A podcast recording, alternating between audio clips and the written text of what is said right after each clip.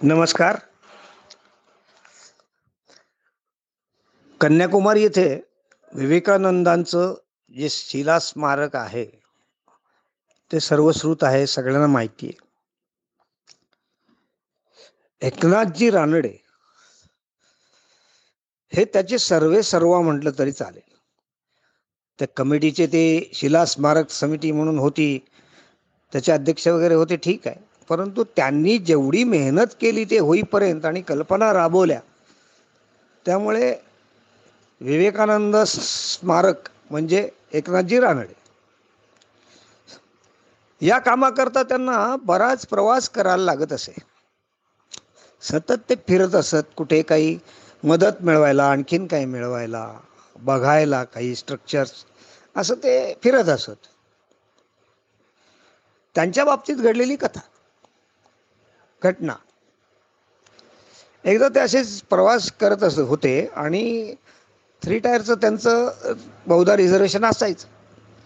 आणि ते अशी खिडकीत बसले ते मस्त हवा खात विचार करत. त्यांच्यासमोर एक तरुण बाई होती. आणि तिच्याबरोबर एक तिची मैत्रीण असेल म्हणा नातेवाईक असेल ती अशा दोघी स्त्रिया होत्या. त्या समोर बसलेल्या बाईला एक लहान मूल होतं. आता ते लहान मूल म्हणजे थोडस बागडणार असं अगदी ताणं नव्हे पण ते खेळत होतं मस्ती करत होतं बडबड करत होतं. कधी यांच्याकडे उड्या मारून येत होतं. ते त्याला काऊचिवच्या गोष्टी सांगत होते. जवळचा काही खाऊ देत होते. सगळं चालू होतं. तासन तास चालू होतं. थोडा कंटाळा आला काही काळानंतर त्यांना पण लहान मूल आहे. आणि याचं मुख्य कारण म्हणजे अव्याहत ती बाई त्या शेजारणीशी गप्पा मारण्यात रमलेली होती. मुलाकडे द्यावं तसं लक्ष ती देतच होती या खाण्याच्या बाबतीत खाऊ देण्याच्या बाबतीत असं नाही. आणि मग बराच काळ गेल्यावर असं घडलं की त्या मुलाने यांच्या मांडीवर असताना किंवा त्या सीटवर उभ्या असताना धार मारली. सगळे यांचे कपडे खराब करून टाकले. तर तर खराब झालं. मग मात्र थोडेसे ते वैतागले चिडले. आणि त्या बाईला समज द्यावी की अगं बाई सांभाळ लहान मूल आहे. अशा पटकन त्यांच्या डोक्यामध्ये अनेक विचार आले की तिला कसं सांगावं किंवा काय सांगावं. आणि ते सांगण्याच्या बेतात होते की थोडं तिला सांगावं आता.